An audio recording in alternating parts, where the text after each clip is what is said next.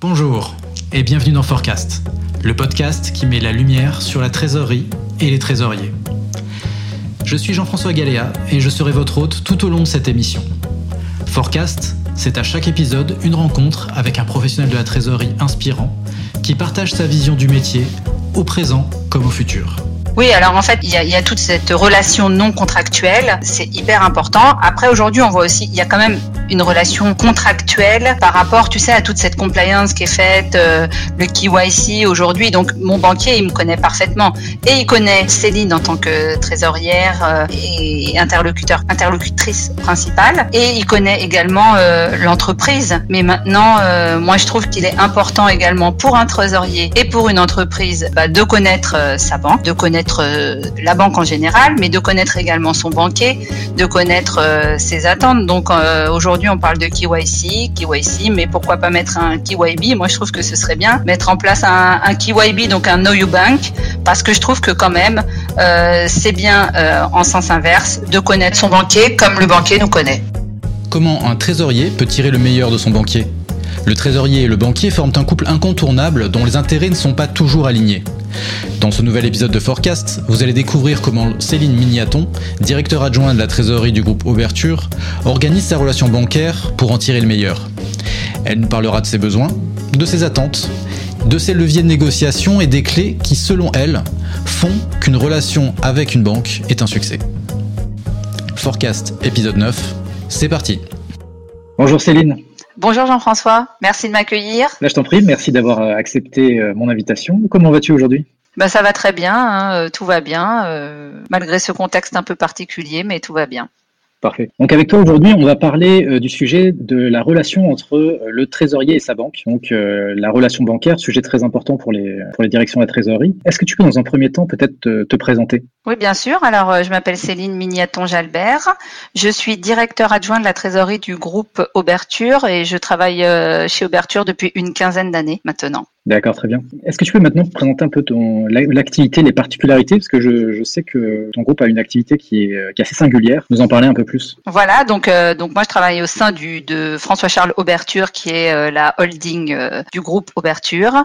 L'une de nos principales activités notre activité industrielle, euh, qui est représentée par notre euh, filiale Auberture Fiduciaire. Et Auberture Fi- Fiduciaire est l'un des leaders mondiaux de l'impression de haute sécurité, notamment pour euh, bah, l'impression et la livraison de billets de banque et de documents sécurisés à travers le monde. Donc à travers le monde, ce que je comprends, c'est que c'est pas en France. Voilà, c'est notre activité principale, elle est hors France pour l'impression de billets et même pour euh, les documents sécurisés. On travaille euh, principalement avec euh, le continent euh, africain. Donc euh, aujourd'hui, on a trois sites de production dans trois pays européens Mhm. en France, en Bulgarie, en Hollande. Donc voilà, Auberture fabrique et livre des, des billets de banque et des documents sécurisés. La part euh, de l'exportation est un peu représente un peu plus de 98% de notre chiffre d'affaires.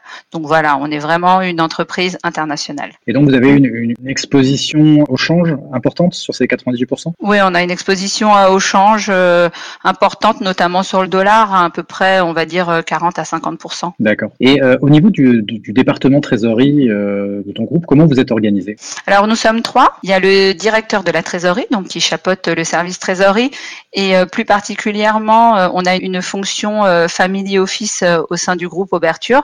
Donc euh, il chapeaute euh, vraiment dans sa majorité cette partie family office. Moi qui suis directeur adjoint donc de la trésorerie, je suis plus en charge de la partie industrielle de laquelle on va parler aujourd'hui. Et on a j'ai une, collaboratrice, une trésorière qui est plus en charge du recouvrement parce que notre service trésorerie reprend euh, également le recouvrement du groupe Auberture, de toutes les entités du groupe Auberture, et elle euh, assure également un suivi de la trésorerie. euh, C'est mon backup au quotidien. D'accord. Donc qui dit euh, relation bancaire, euh, dit euh, service bancaire. Est-ce que tu pourrais nous en dire un peu plus sur euh, vos besoins et ce type de service bancaire que tu consommes? Alors aujourd'hui, c'est vrai qu'on a une relation particulière et je dirais que la relation avec nos banques est primordiale parce qu'on a besoin d'eux. Euh, on a besoin d'eux pour euh, plusieurs services. On a besoin d'eux pour mettre en place des lignes de financement, pour financer le BFR ou pour euh, des financements ponctuels comme des lignes de production, des agrandissements, des constructions nouvelles, tout un tas de choses qui, qui font qu'on a besoin de, bah, de financement hein, pour pour évoluer, pour être de plus en plus compétitif. On a besoin de nos banquiers également bah, pour mettre en place des lignes de garantie. Donc, comme on en a parlé précédemment, on est exposé au risque de change, donc on a besoin de lignes de garantie de change. On a besoin de lignes de garantie bancaire parce que quand on travaille à l'international et euh, avec un système d'appel d'offres, on a besoin de mettre en place des garanties bancaires, donc euh, qui vont de la garantie euh, de soumission à la garantie de bonne exécution du contrat et même par notre production un peu particulière pour mettre en place des garanties qualité pour garantir la bonne qualité des marchandises fournies. Est-ce que peut-être pour celles et ceux qui, ne sont pas forcément familiers avec le sujet, tu pourrais nous, expliquer comment fonctionnent ces lignes de garantie, pourquoi elles sont mises en place euh, globalement, le mécanisme? Euh, Au niveau des garanties bancaires, donc euh, aujourd'hui, comment on fonctionne? Donc, on reçoit un appel d'offres d'une banque centrale, d'un ministère qui nous demande, voilà, vous êtes invité à répondre pour fabriquer, car nous avons besoin de billets de banque. Ok, donc à partir de là, ils nous demandent d'émettre, on va dire dans 50% des cas, une garantie de soumission. Donc une garantie de soumission, c'est une garantie d'un certain montant, c'est forfaitaire ou euh, ça représente un pourcentage du montant total de l'offre que l'on va soumettre. C'est une garantie qui va permettre de garantir notre offre pendant la durée de validité de l'offre. C'est-à-dire qu'aujourd'hui, je réponds à un appel d'offres qui sera valable six mois. Donc, je vais mettre en place, euh, par exemple, une garantie de 100 000 euros.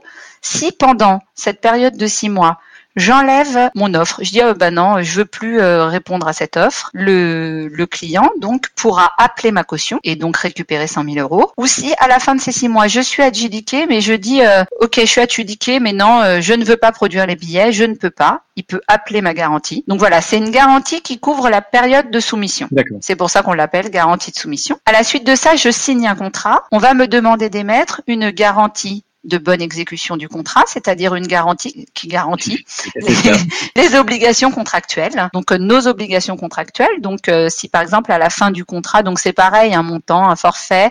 En général, c'est plus un, un, pourcentage du montant du contrat. Ouais, jamais garanti 100%. Non, non, ça tourne entre 5 et 10%. Donc ça, bah, c'est pour, euh, bah, voilà, si à la fin du contrat on n'a pas rempli nos obligations contractuelles, par exemple on est en retard, on a fourni de mauvaises marchandises, le client peut appeler notre garantie. Ce sont des garanties appelable la première demande.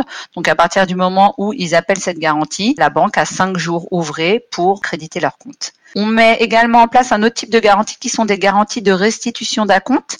C'est-à-dire que dans le contrat, il est mentionné euh, que le client nous versera un acompte, par exemple, de 30% à la commande contre caution du même montant. Et donc, cette garantie de restitution d'acompte, elle sert à couvrir cet acompte pendant la durée du contrat. Et comme je, je, disais tout à l'heure, aussi, on peut émettre des garanties de qualité. C'est demandé dans certains pays, notamment euh, en Amérique latine. C'est courant. Et en fait, ben, à la fin du contrat, quand on, euh, on a rempli toutes nos obligations contractuelles, il est dit que ben, on doit mettre en place une garantie de qualité. En général, c'est de 10 à 20% du montant total du contrat pour ben, garantir la bonne qualité de nos marchandises. Ceci demain, on a livré des billets et au bout de la fin du contrat, ben, ils se déchirent ou euh, on ne sait pas, euh, au moins on pourra garantir la qualité de celle-ci. D'accord, donc une, un recours très régulier à ce type d'opération. On a un recours très très régulier et donc c'est pour ça qu'on a besoin d'avoir des lignes de garantie conséquentes hmm.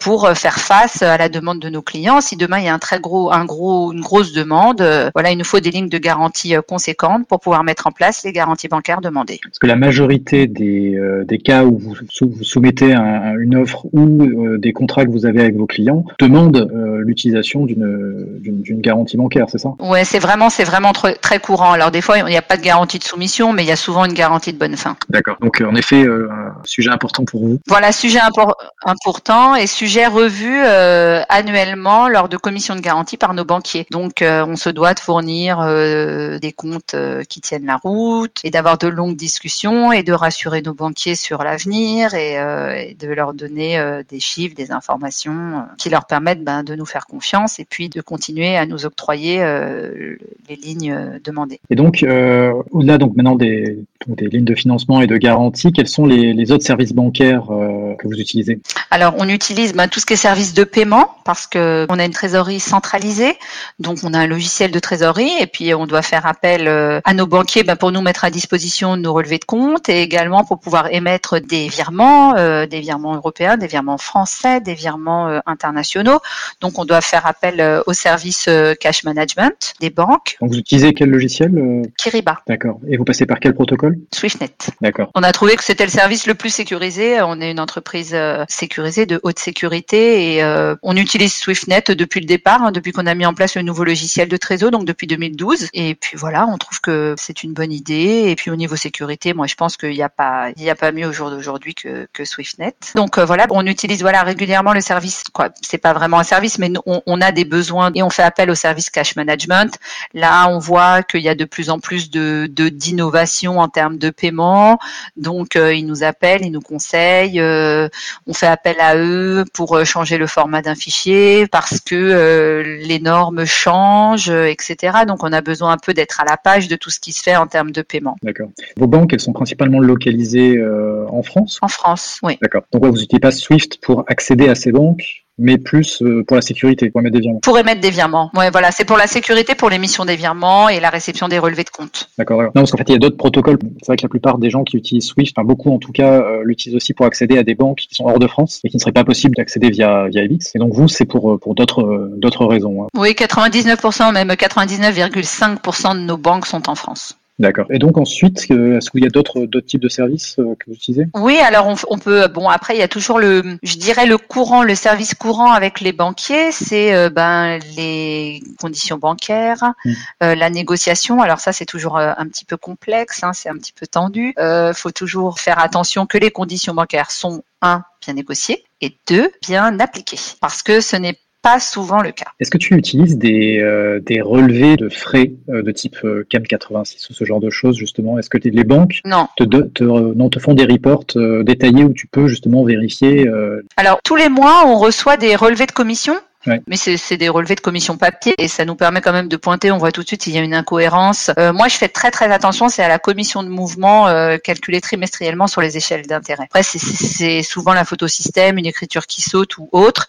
Mais il y a des écritures qui ne devraient pas être soumises à la commission de mouvement et qui le sont. Alors notamment euh, un renouvellement de crédit. C'est parfois dans l'autre sens aussi ou pas? Peu, très peu. Ouais, très peu. Hmm. Ouais, moi, je constate très peu réellement. Mais euh, c'est souvent en plus des gros montants. On va dire c'est des opérations de change. Hmm.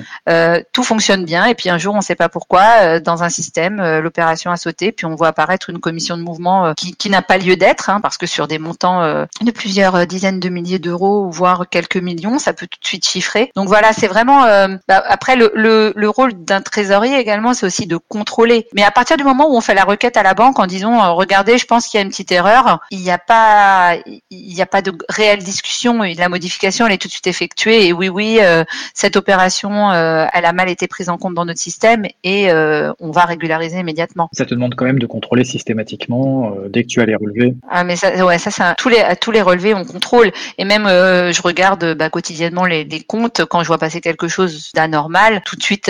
après c'est l'expérience aussi qui parle. Je les connais les conditions à force de les voir. Dès que je vois quelque chose d'anormal ou un frais, mais ne serait-ce 15 euros par-ci, 15 euros par-là, quand tu tires un trait à la fin d'une année, les montants, si tu ne demandes pas des régularisations, ça peut être quand même assez conséquent. Ça te prend beaucoup de temps de, de faire ces contrôles? Ouais, assez quand même. Après, je ne peux pas te chiffrer le temps que ça me prend parce que c'est fait quotidiennement et euh, en fin de mois. Bon, après avec Kiriba, je peux contrôler. On a fait des règles dans Kiriba qui nous permettent de contrôler des commissions de mouvement. Donc, euh, je sais par exemple, on a des flux pour euh, des codes flux pour chacune des opérations et on sait que toutes ces opérations normalement elles ne sont pas soumises à commission de mouvement et celles-ci sont soumises. Donc, en sortant déjà un état dans Kiriba. On a un peu automatisé le contrôle et en, avec le, le, format papier, on voit tout de suite euh, ce qui ne va pas, quoi. D'accord. Et après, par différence, on arrive à isoler les flux rapidement parce qu'en général, c'est sur des flux euh, de gros montants. D'accord, très bien. Ça, c'est, ça, c'est euh, voilà le premier rôle, donc négocier les conditions bancaires.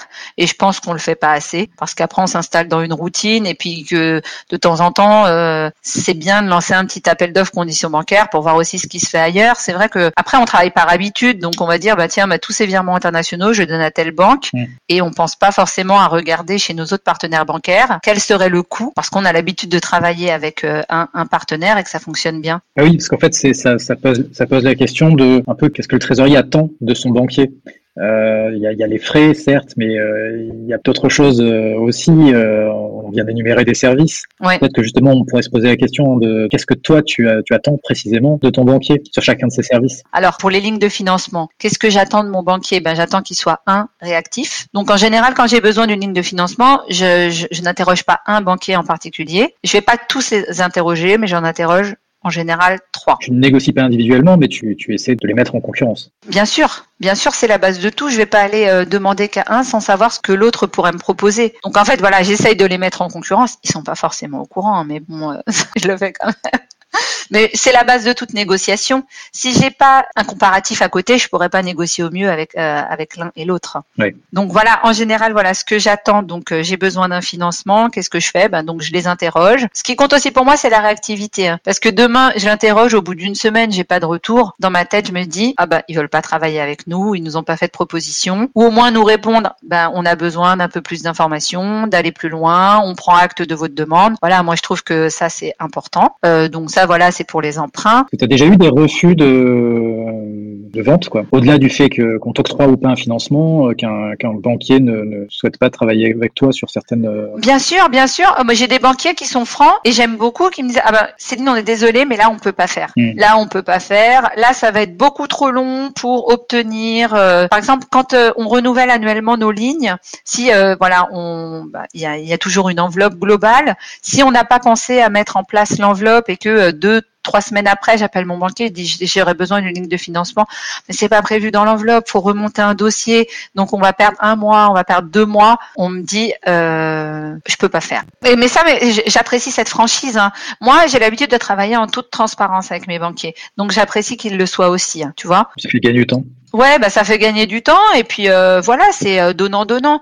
Euh, c'est pas grave, c'est pas une obligation. En plus, j'en interroge plusieurs, donc heureusement que pas tous me donnent des conditions euh, géniales et puis me disent ouais on peut le faire, il y a pas de problème parce que sinon je serais un peu coincé. Alors là, je ne ferais pas trop faire. donc après voilà, donc les lignes de financement, bah ça peut concerner quoi? Ça concerne des emprunts.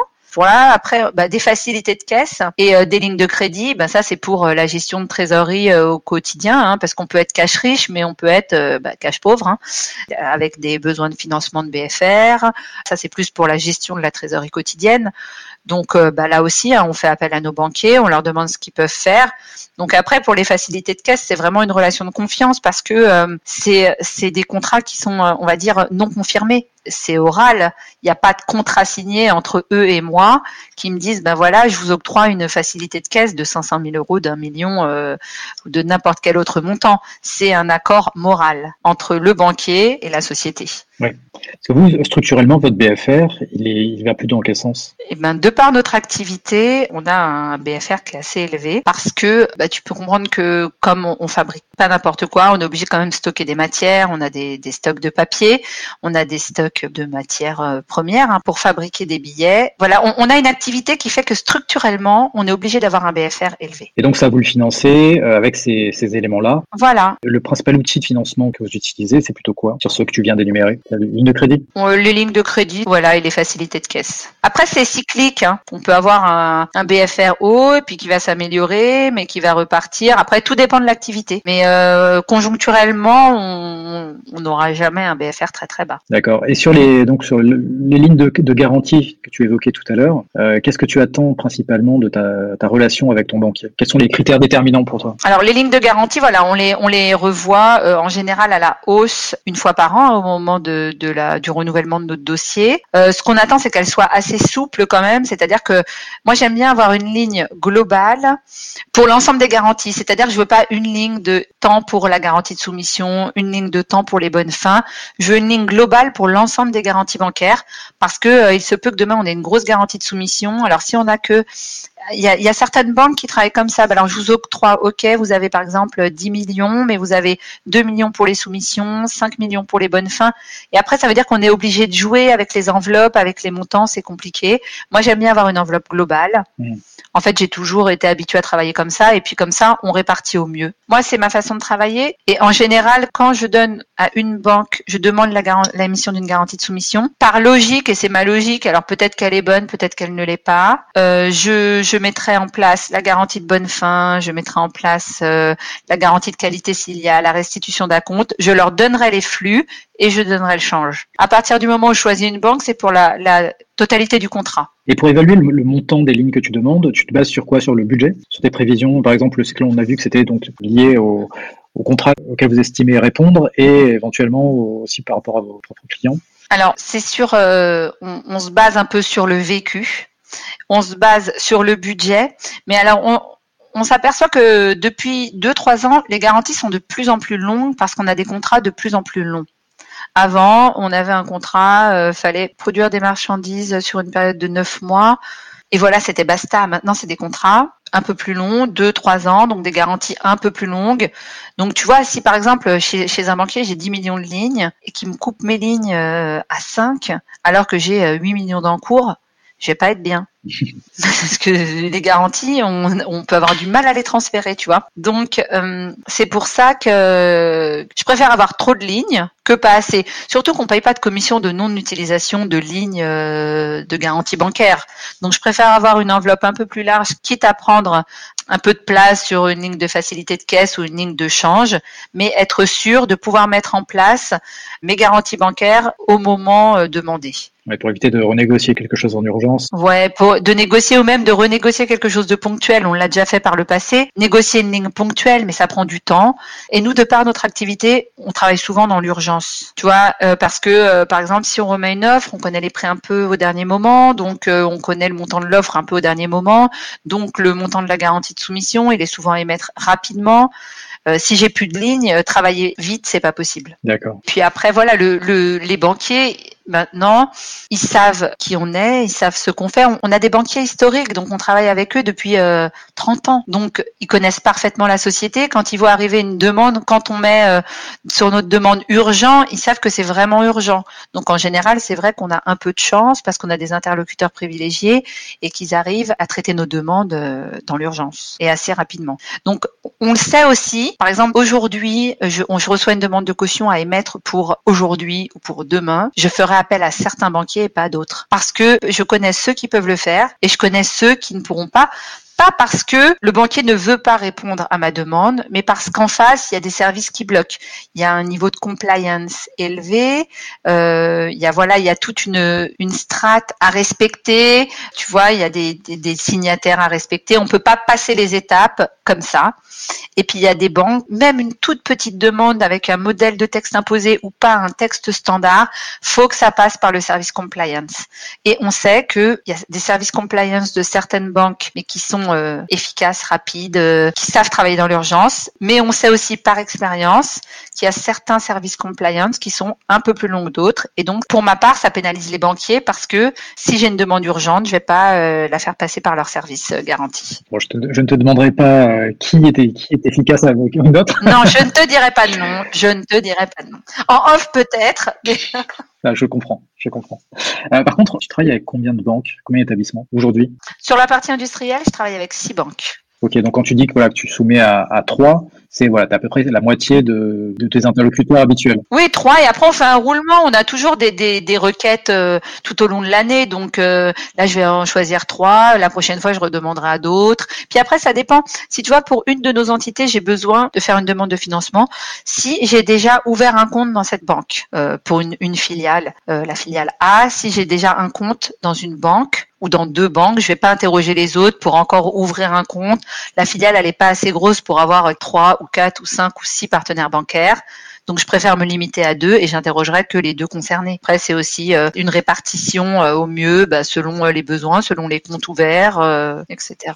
D'accord. donc maintenant qu'on a vu les lignes de garantie, est-ce que tu peux nous parler un peu de la partie paiement cash management? Alors ce qu'on attend sur cette partie, la paiement cash management, c'est beaucoup, c'est surtout un rôle de conseil. Pourquoi? Parce que tous les jours les modes de paiement évoluent tous les jours, il y a de nouvelles fonctionnalités. Tous les jours, il y a de nouveaux services avec Swift euh, pour la traçabilité des paiements, pour euh, les fraudes au paiement, etc. Donc moi, ce que j'attends vraiment du service cash management et euh, d'une banque, c'est surtout voilà un rôle de conseil, nous aviser, nous conseiller et nous mettre en alerte sur bah, les, nouveaux modes de paiement, sur ce qui se fait aujourd'hui, sur comment éviter les problèmes, comment sécuriser au mieux ces paiements etc. Donc voilà, pour moi, ça c'est quelque chose de voilà d'important.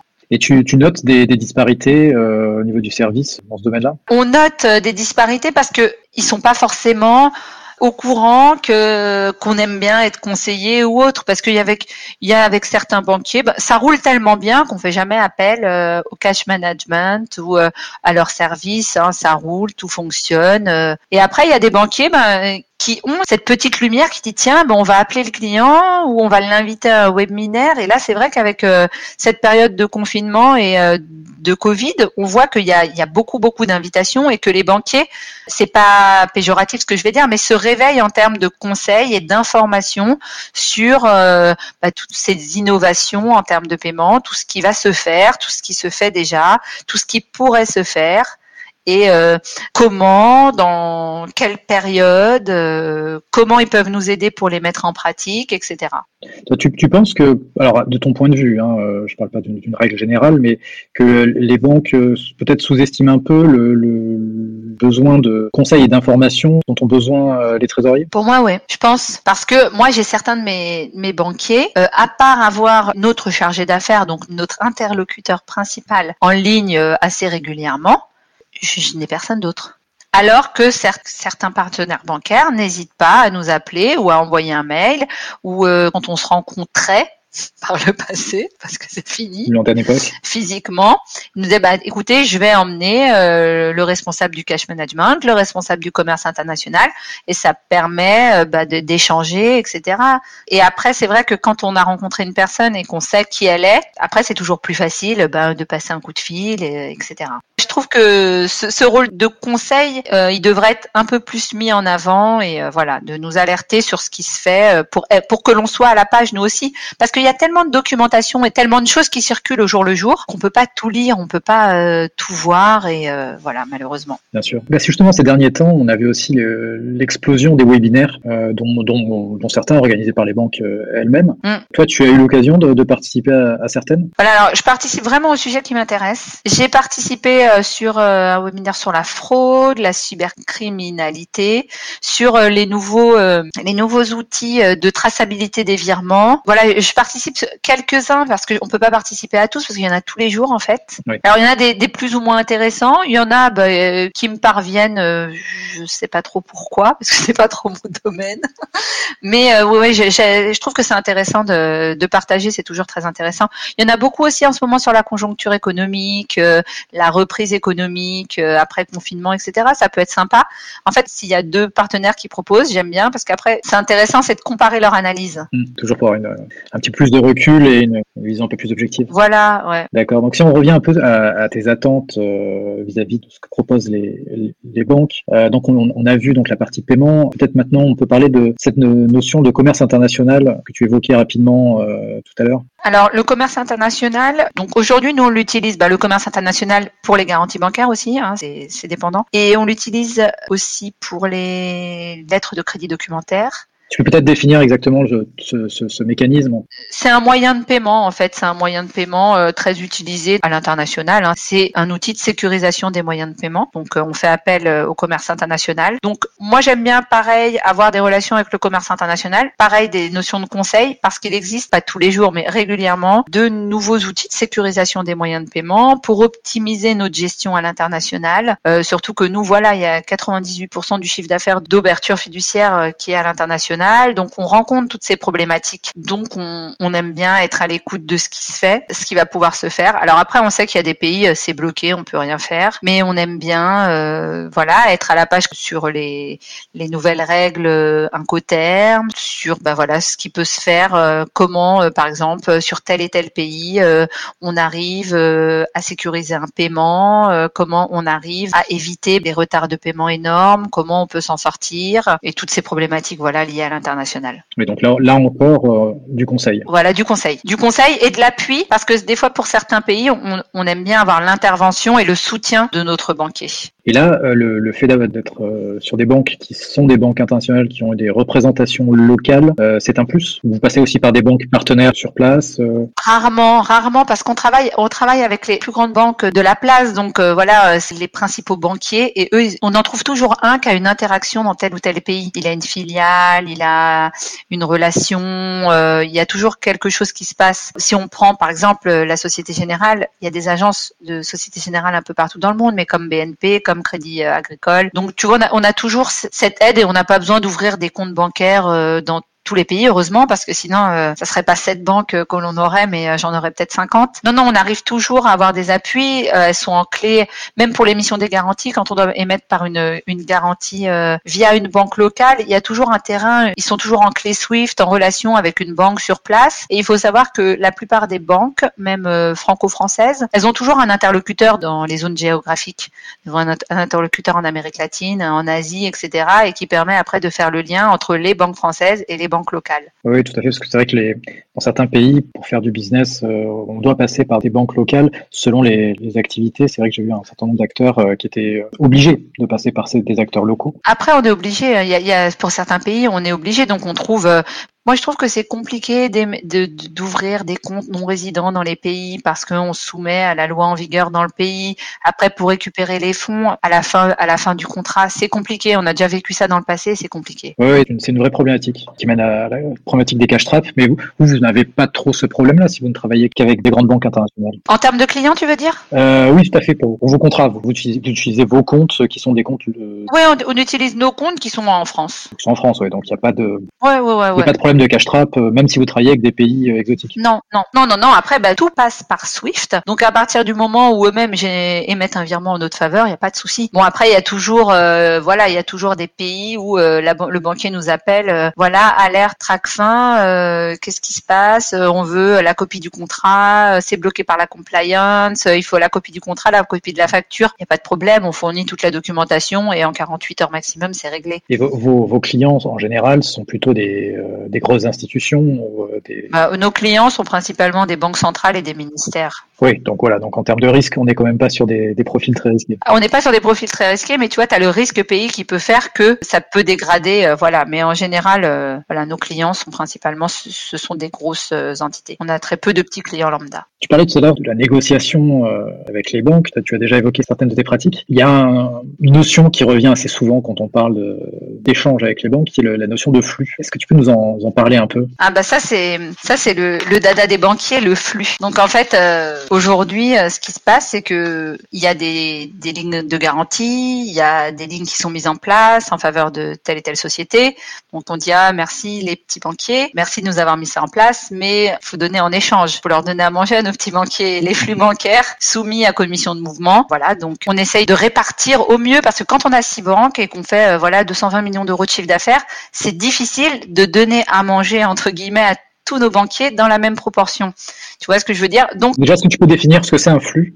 Alors un flux, c'est un, un, flux bancaire au débit soumis à la commission de mouvement, c'est-à-dire euh, soumis à la commission de mouvement, c'est-à-dire que c'est euh, tous les flux euh, émis hors euh, opération de change, hors flux de financement parce que ce sont, on, estime que ce sont des flux internes et hors flux euh, frais bancaires, agio, etc. Oui, parce qu'après ils, vont ils vont toucher une commission dessus et donc c'est pour ça que ça les intéresse. Voilà, surtout bah, les flux euh, émis, les virements de salaire, les virements en Europe, les virements internationaux, sur les chèques émis, sur les prélèvements, voilà. Donc il y a une commission de mouvement qui est à négocier avec le banquier, donc elle peut osciller entre 0,025 pour 1000 et des montants euh, un peu plus élevé. Et euh, trimestriellement ou euh, mensuellement, selon les échelles d'intérêt bancaire, eh ben, on doit payer une commission de mouvement. Et donc, en fait, les, banquiers regardent aussi ben, tous les flux qui leur sont donnés, également les flux au crédit. En fait, je fais quand même trimestriellement, je regarde, voilà, donc pour le premier trimestre, j'ai donné tant de flux à telle banque, tant de flux, tant de flux. Comment je, répartis mes flux? Je, fais un tableau en disant, voilà, annuellement, il faut que cette banque, elle ait 10% de flux. Celle-ci 20%, celle-ci 5. Comment en fonction bah, de ce qu'ils nous offrent. Donc, euh, si j'ai une, une, belle ligne de caution, une belle facilité de caisse, des, des emprunts, etc., cette banque, elle sera plus rémunérée en termes de flux qu'une banque avec laquelle j'ai juste une petite facilité de caisse et pas de ligne de caution et pas de change. D'accord, mais cette, cette économie-là, elle est, elle est off. C'est pas quelque chose qui est contractuel ou ça l'est. Bah, c'est-à-dire que la volumétrie que tu vas que tu vas affecter euh, à tes à tes banquiers, c'est quelque chose que tu décides toi de ton côté? Alors moi, on le décide euh, nous au service mais les banquiers souvent le demandent. Bah, écoutez, moi j'aimerais bien quand même avoir 10 à 15% de vos flux. Et en fait, il y a des statistiques qui sont faites au niveau de la Banque de France annuellement, et ils savent quand même combien de flux au débit on a eu.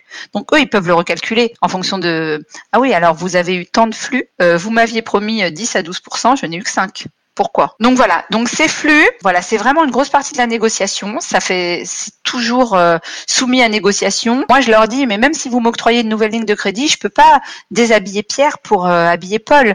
Euh, il faut quand même garder une certaine logique. Je peux pas tout vous donner et ne rien laisser aux autres. Vous êtes six banquiers opérationnels à ce jour.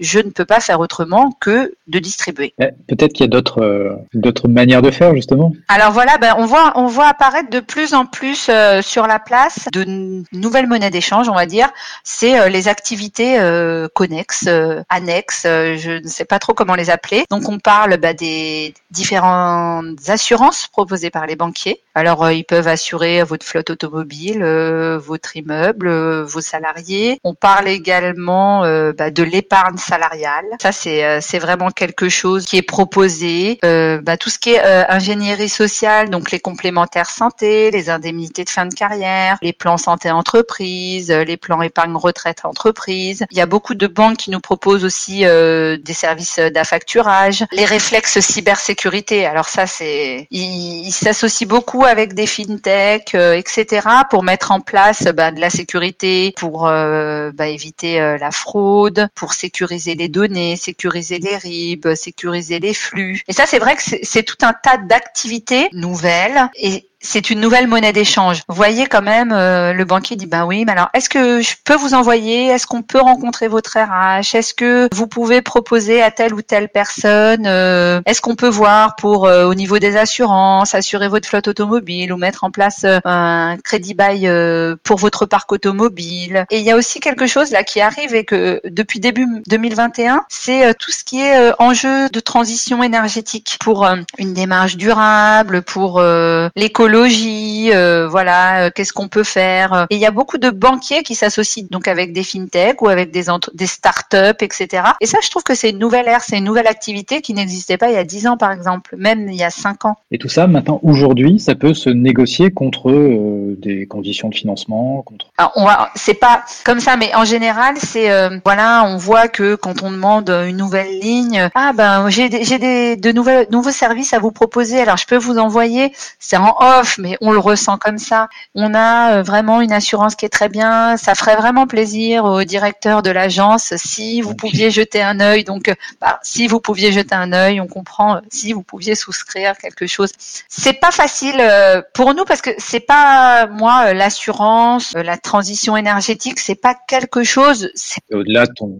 périmètre. C'est pas, c'est pas dans mes capacités. Ça rentre pas dans mon domaine de prédilection. Quand je peux et quand j'ai un peu de temps, ben j'appelle les personnes personne en charge en disant ça serait bien que tu rencontres telle ou telle personne. Euh, voilà, si on peut faire quelque chose. Euh, voilà, donc c'est une nouvelle monnaie d'échange. Et je sais pas si dans ton entourage tu as vu ça aussi ou si tu vois apparaître ce genre de choses, mais moi je trouve que de plus en plus de services comme ça annexes euh, qui sont proposés par nos banquiers. Ben, ça va, je pense, avec la, diversification de, l'activité des banques. Et en effet, bah, banque assurance, ça fait déjà quelques temps que c'est des, des, secteurs qui sont intimement liés. Et après, en effet, sur tous les services dont tu parlais, les services proposés par des fintechs, il y a beaucoup de banques qui rachètent des fintechs et euh, qui sûrement, pour des, raisons de, synergie, euh, profitent de leur accès euh, à leurs clients traditionnels, on va dire, pour les pousser vers des nouveaux services. Donc c'est, ça me paraît tout à fait cohérent comme stratégie de leur côté. Après, ce qui est intéressant, c'est de voir qu'en effet, là où le trésorier est lui consommateur de services financiers traditionnels, on va dire, qu'il puisse éventuellement avoir comme levier le fait de, donner non plus que des flux, mais tous ces services connexes, comme tu l'évoquais. Ça, c'est quelque chose en effet qui est, intéressant. Après, je pense que voilà, non mais après c'est bien parce qu'au moins on peut jouer sur les deux. Attention, je vous donne un peu moins de flux, mais ça donne des options quoi. Mais d'un autre sens, voilà. Après, ce qui est aussi différent, c'est qu'avant le banquier, il avait un interlocuteur dans la banque, c'était le trésorier, bon le directeur financier, le directeur de la trésor, le service trésorerie, et de par ces nouvelles activités, ben, il peut rentrer en, en, relation avec le DRH ou la personne, euh, les services généraux en charge de la flotte automobile ou la personne en charge des assurances et ça lui fait quand même un peu plus d'entrée dans l'entreprise. Donc globalement, en fait, ce que tu me dis, c'est qu'il euh, faut quand même euh, bien connaître sa banque, mais aussi son, son banquier. Ouais, je pense. Je pense qu'il faut bien connaître sa banque. Moi, par exemple, si demain il y a, il y a un nouveau banquier qui nous propose quelque chose, je, je suis pas sûre que je le mettrai en relation avec les personnes concernées si je ne le connais pas un minimum. Si euh, il n'a pas fait, je vais pas dire ça en ces termes, mais s'il n'a pas fait un minimum de preuves avec nous, euh, voilà, il faut qu'il soit établi une relation quand même, un minimum de confiance. Parce qu'une partie de ces échanges sont complètement non contractuels. Oui, alors en fait, il y a, il y a toute cette relation non contractuelle, c'est hyper important. Après, aujourd'hui, on voit aussi, il y a quand même une relation contractuelle par rapport, tu sais, à toute cette compliance qui est faite, euh, le KYC aujourd'hui. Donc, mon banquier, il me connaît parfaitement et il connaît Céline en tant que trésorière euh, et interlocuteur, interlocutrice principale, et il connaît également euh, l'entreprise. Mais maintenant, moi, je trouve qu'il est important également pour un trésorier et pour une entreprise bah, de connaître sa banque, de connaître la banque en général, mais de connaître également son banquier, de connaître ses attentes. Donc, aujourd'hui Aujourd'hui, on parle de KYC, KYC, mais pourquoi pas mettre un KYB Moi, je trouve que ce serait bien mettre en place un, KYB, donc un Know You Bank, parce que je trouve que quand même, euh, c'est bien euh, en sens inverse de connaître son banquier comme le banquier nous connaît. Voilà, ça sera mon mot de la fin.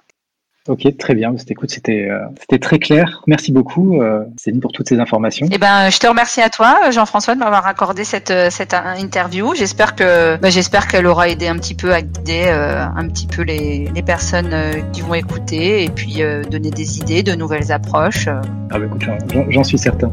Merci beaucoup. Eh ben, merci à, toi. À bientôt, Jean-François. Cet épisode est maintenant terminé. Si vous avez aimé ce podcast, aidez-nous à le faire connaître en le partageant sur LinkedIn et en suivant la page du podcast. Merci d'avoir passé ce moment avec nous et à très bientôt pour un nouvel épisode.